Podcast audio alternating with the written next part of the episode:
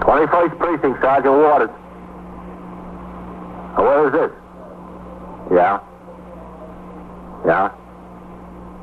How many people are hurt? How many? Were there two cars involved or a pedestrian? Yeah? You are in the muster room at the 21st Precinct, the nerve center. A call is coming through. You will follow the action taken pursuant to that call from this minute until the final report is written in the 124 room at the 21st Precinct. All right. The officers will be right there. Yeah, and the ambulance, too. Just stay there. Okay.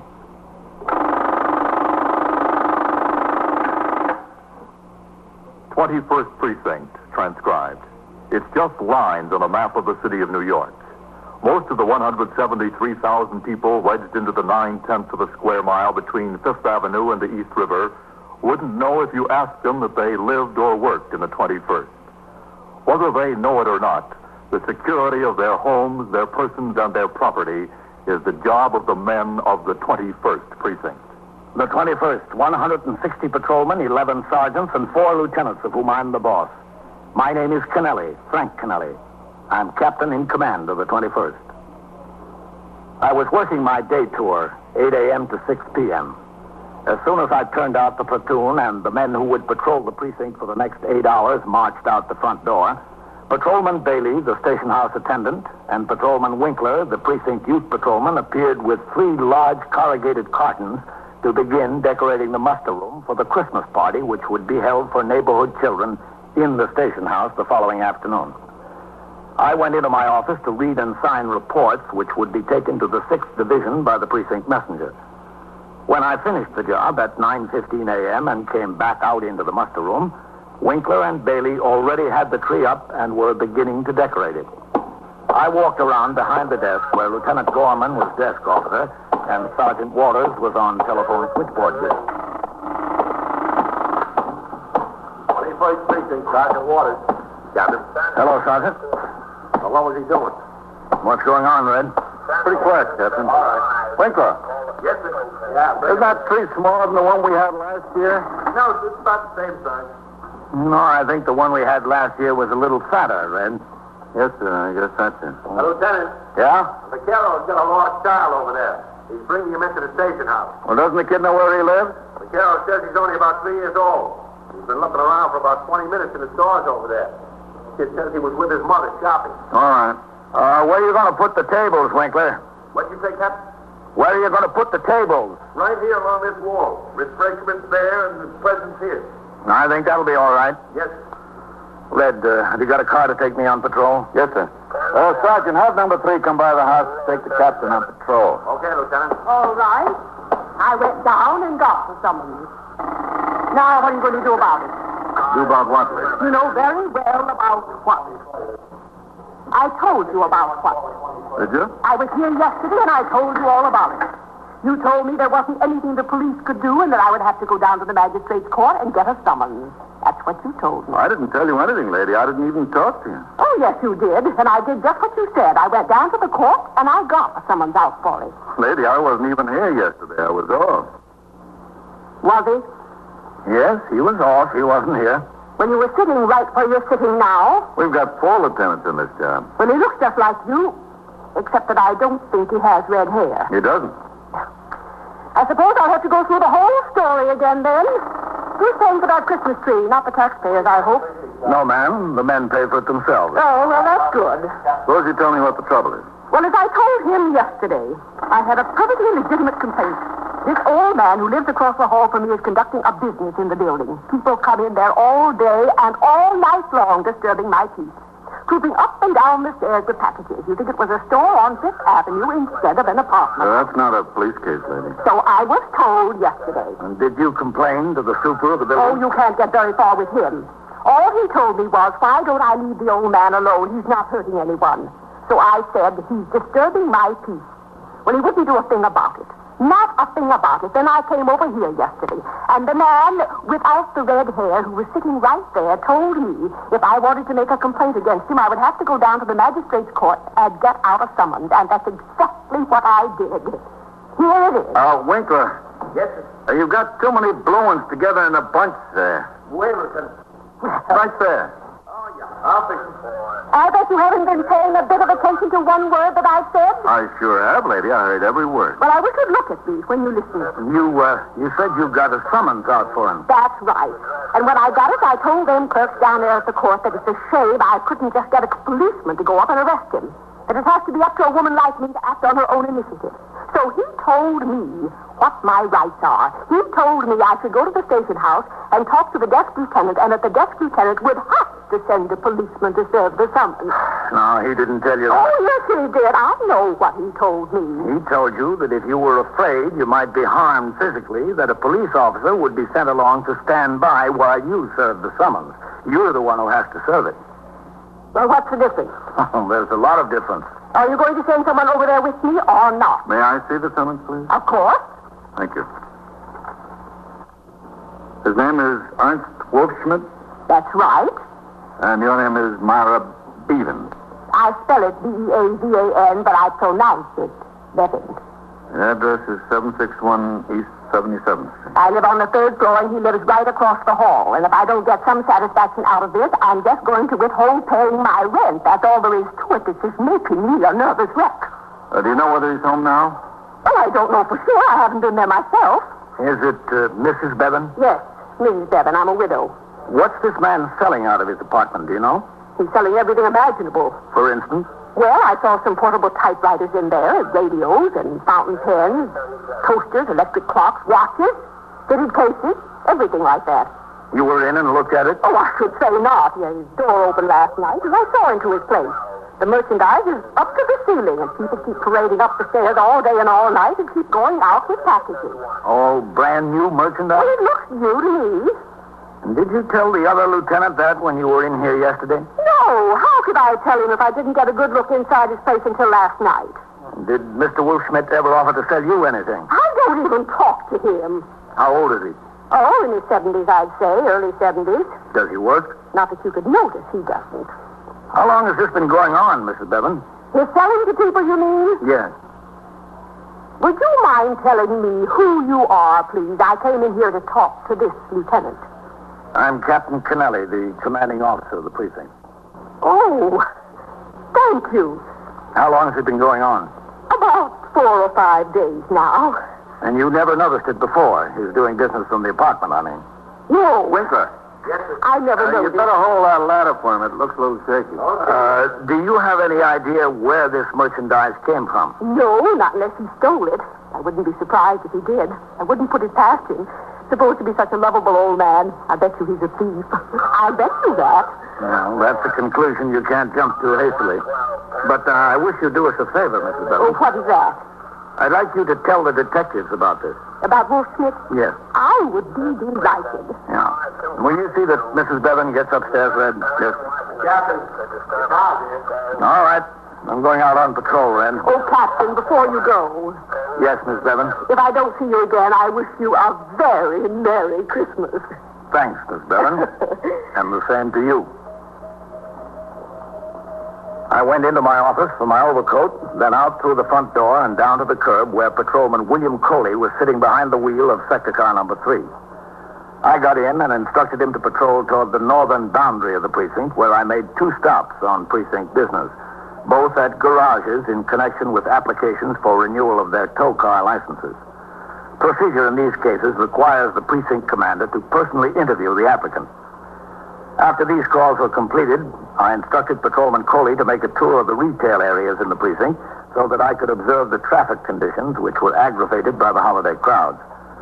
At 10 minutes after 11, a call came over the air for us to ring into the station house. I instructed Patrolman Coley to stop at the closest call box. All right, you stay here, Coley. I'll ring in.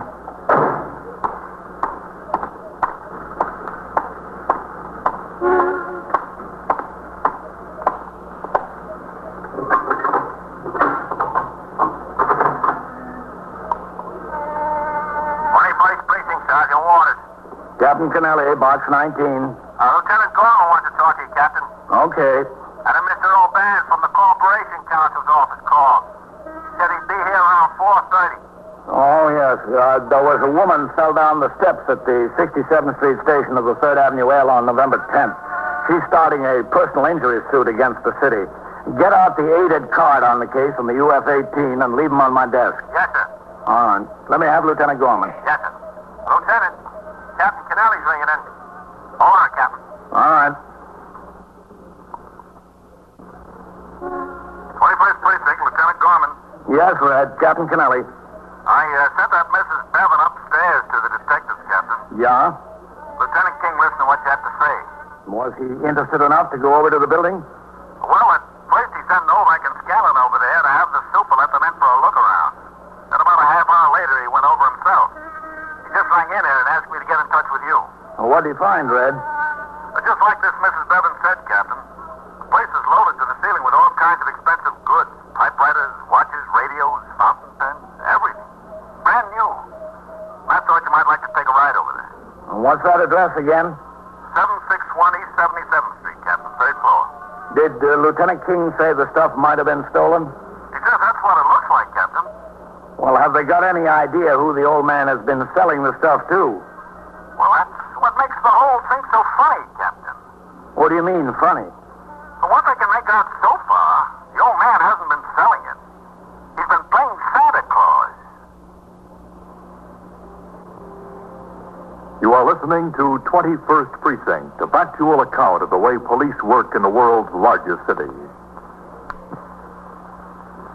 The car, after completing my call to the station house, and instructed the operator, Patrolman Coley, to drive to 761 East 77th Street, the address of Ernst Wolfschmidt and the woman whose complaint started the investigation.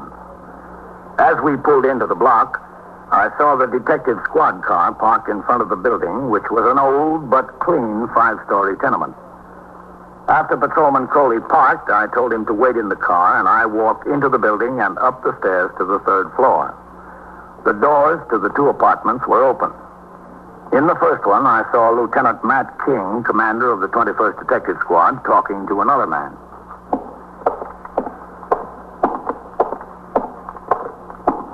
Well, how long has he lived here? Oh, let me see. Hello, here. Captain. Matt, I come here in 1948 to work in the building. That is, he was a tenant then. Captain Kennelly, Mr. Joe Linwood, the super of the building. Mr. Linway? Oh, I'm glad to know you. Well, how do you like this, huh? All we got to do is put out a catalog and we're in business around here, huh? Oh, Yeah, we sure would be. Three portable typewriters, Captain. Yeah? I count 11 portable radios and clock radios, different makes. Oh, yeah. Half dozen toasters, three waffle irons, seven electric clocks, the five dozen pen and pencil sets, about a dozen Swiss watches, two kitchen mixers. Well, that's only in this room. You should see in there. Do you know where he is, Matt? No, sir, not yet. Well, he'll come back. He's never failed to come back. Oh, uh, my car is parked downstairs, Matt. We better get it out of there. Yes, sir. Uh, Scanlon's with Mrs. Bevan. He'll take care of it. Good.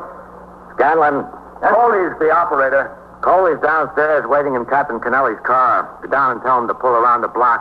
Okay, Lieutenant. Well, this looks like stolen goods for sure, hmm? Well, I can't make it for anything else, Captain. I don't know what got into the poor old guy. He's the nicest fellow you ever met. Don't bother nobody. Minds his own business. I understand he doesn't work. No, he don't. He told me he's on a pension. He was 25 or 30 years with some company downtown. Pension must not be much, though, because every once in a while he runs short. He comes to me and borrows dollar, two dollars, until his check comes, he says. I give it to him. He never fails to pay it back. Never fails. Have you any idea how he got this stuff? Well, I, uh, I got a sneaking suspicion. What's that, Joe? Oh, I was one afternoon last week. Well, I wasn't around here. I got another job I worked part-time at, you know. My wife told me there was a man knocked at the door and said he had some cartons to be delivered to Ernst Wolf Schmidt, and there wasn't any answer from the bell. Well, she said, all right, she let him in. She got the pass key. She went upstairs and opened the door. The first thing you know, she told me two guys come up the stairs. They're carrying a big box each. They set them down in the middle right here, and she started to lock the door. They said, no, wait a minute, there's more. So they make two more trips upstairs. Six cartons altogether, my wife said. They put them inside, she locked up, and that was that. Hmm.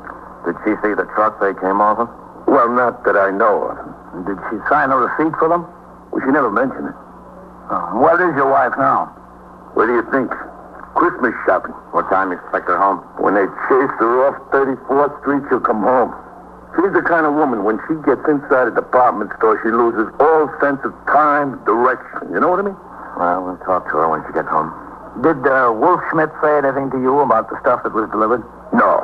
No, he didn't say a word, except like I told you. Well, he he gave me a radio, just like this one here, only in black. Didn't you think that was kind of peculiar? Well, I didn't think it was peculiar, but I, I told him he didn't have to do it. He said he wanted to. He said me and my wife had been very nice to him, very nice to him when we didn't have to be. Of course, I didn't know about all this, this stuff at the time. I, I didn't see it yet. I figured maybe he, well, he hit a horse or something like that. Didn't you think there was something peculiar about all the people coming up to his apartment? Well, to tell you the truth, no. I mean, if a guy goes into business, he goes into business. What's peculiar about selling something out of your flat? What I thought was peculiar was when I found out he wasn't selling it. He was giving it away. When did you find that out? Well, to be honest with you, not until last night. Kid that works in the delicatessen down the block told me. It was going on right under my nose, and the kid that works in the delicatessen has to tell me he's been giving it away. He give this kid a $25 electric razor. How you like that? Who else did he give this stuff to? From what I understand, he was stopping people on the street right and left, strangers. Telling them to come on up to the place. He had a Christmas present for them. Well, some of the people came, and some thought he was a little, a little mixed up in the head, which I guess isn't too far from the truth. I don't. But I, I can't figure it out. What is, what is he doing with all this stuff? Where did it come from? When you find out, will you let me know? Yes, Joe.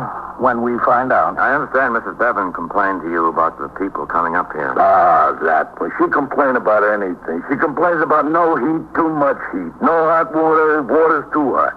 Well, she even complained once about the full moon shining in her window, like I could turn off the moon, you know? Do you think I'm going to have to give my radio back? Well, if it's stolen, you will. Ah, I don't know. That's what I get for dreaming. I was picturing myself sitting on the stoop next summer on a hot night, you know. Can of beer, that radio, listen to ball game. Captain, officer, Speak to the devil. Yes, Miss Bevan? he's coming. I saw him coming. Yes? I was looking out my window and I saw him coming down the block. That thief, that criminal. You sure it was him? Of course I'm sure it was him. You get back inside your apartment and close the door. We'll handle it. I'm entitled to stay here, don't you think? No, I don't. I'm entitled to serve my summons. You do that later after we get this straightened out. I suggest you get in your own flat. If that's the way you feel about it, all right. But you don't seem to remember who started. See what I mean, Captain? Yeah, I see.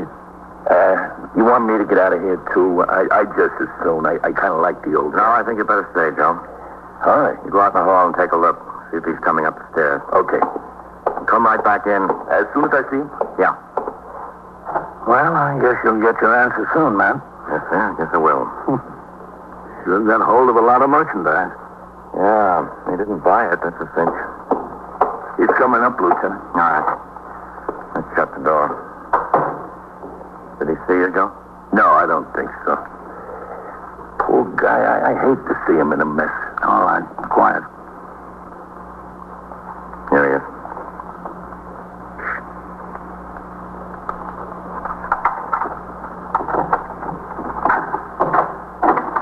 Come in, Mr. Wolfsmith. Oh. What's the matter? Hello, Mr. Wolfsmith. Joe, what's the matter? Why the police? It wasn't my idea, Mr. Wolfsmith. This is Captain Kennelly. I'm Lieutenant King. Whose idea? Hers, across the hall? Yeah. She said she would make me trouble. Mr. Wolfsmith, where did all this stuff come from? I don't know. I don't know where it came from. What do you mean you don't know? I came home one night. It was here. You don't know where it came from? No. Well, don't you have any idea? It was delivered. From where? I don't know. Now look, you just don't get three or four thousand dollars worth of merchandise just like that. I did. Brand new stuff. It's nice, isn't it? It's all very nice. Where did you think it came from? I don't know. Don't you care? It was here. It had my name on the boxes. It had my address. Did you order it from anywhere? Where would I order it from? Look, could we sit down and talk? I've been outside since nine o'clock. My feet hurt me. You sit down. There are plenty of more chairs. Take the fountain pens off the chair there. Would you like a fountain pen? Put one in your pocket w- with a Merry Christmas. Now, look, Mr. Wolfsmith. Joe, maybe uh, we all have some coffee, huh? Go in the kitchen, put the water down for the coffee, huh? I, uh, I, I don't think I care for any, Mr. Wolfsmith. The captain would like some, and the lieutenant. No, no, we don't care for any, thank you. So there's no use having coffee alone. I'd like you to tell us how you got all this merchandise, Mr. Wolfsmith. It, it came, that's all. Did you steal it? Me? Did you? No, Did some friends of yours steal it? my friends don't steal. If my friends stole, they wouldn't be my friends anymore. Where did it come from? It was here. I found it here. Well, did you care where it came from? It came to me. My name was on the boxes. Well, who do you think sent it to you? I don't know. You have any idea? I thought who might send it to me. I thought and I thought. I, I couldn't think of anybody. Then how do you think it got here? In the cartons. Uh, didn't you think it was a good idea to make some inquiries about it? My name was on the boxes. My name and my address. And you did nothing about it. Oh, sure, I did something about it. I, I did a very lot about it. What did you do? Well, I had no idea what was in the boxes. I opened them up and I saw all the beautiful things, things that people want and need and love to have. So I did something about it. What? Well, whoever sent it knew that I couldn't use five typewriters. I couldn't listen to 11 radios. I couldn't write with all those pens. So I thought I was the one who was chosen to make people happy for Christmas, to give them away to good people who wanted them and needed them to use. Well, who do you think chose you to do this? Well, it could have been some good person who chose me, but then I. I don't know anyone who would have that money to spend. So I thought What did you think? Now, it would sound silly saying it to you, but thinking of it, it doesn't sound so silly. I thought maybe God sent them. Oh. To make people happy with. I see. There are so many people that can be made happy and need to be made happy. When all this arrived, I, I thought that was what for. I went out and found people who needed it and could use it and deserved it. I I didn't care about any of it for myself, really. Listen, I, I think I, I could use some coffee. I'll, I'll go put it up. C- can you find everything, Joe? Yeah, sure. It wasn't right to give it away. We'll get it all straightened out. I'm sorry if I did something wrong. Well, at least your heart was in the right place. In another few minutes, I left the apartment and resumed patrol. I instructed Patrolman Coley to make another tour of the shopping districts in the precinct to check the patrol conditions. We were headed for the station house when a call came over the radio concerning an automobile accident, ambulance responding on the East River Drive. We made the run. A car had overturned attempting to avoid a collision, and the driver had been injured. I remained at the scene until the victim had been taken to the hospital and traffic restored to normal. It was nearly one o'clock when the car pulled up in front of the station house. I got out, crossed the sidewalk, and walked up the worn stone steps into the muster room. I headed around behind the desk to sign the blotter.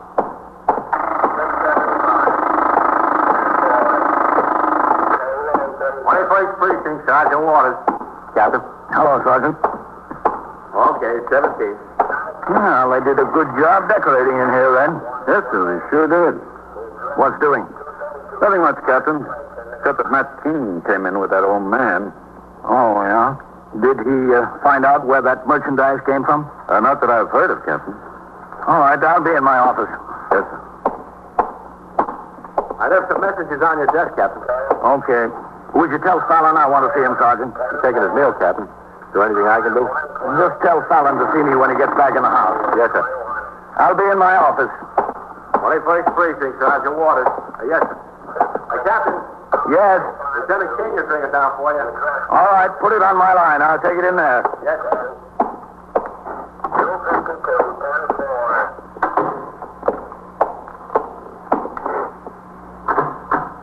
Twenty-first precinct, Captain Kennelly. Lieutenant King, Captain.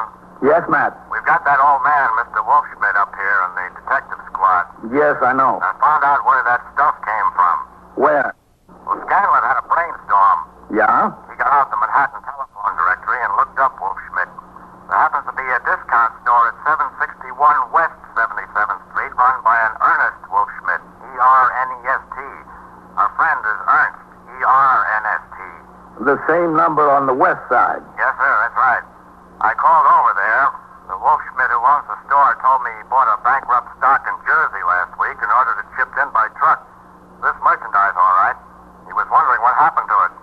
As a matter of fact, he'd already called the trucking company. And they addressed the shipment east 77th instead of west Yes, 77th. sir. That's what it looks like. And the similarity of names clinched the deal. How about our Mr. Wolfschmidt? Well, he's a little bit bewildered. I told him we'd get the whole thing straightened out all right. But he's worried about putting everybody to so much trouble. He really enjoyed playing Santa Claus. Too bad that stuff didn't come from where he thought it did.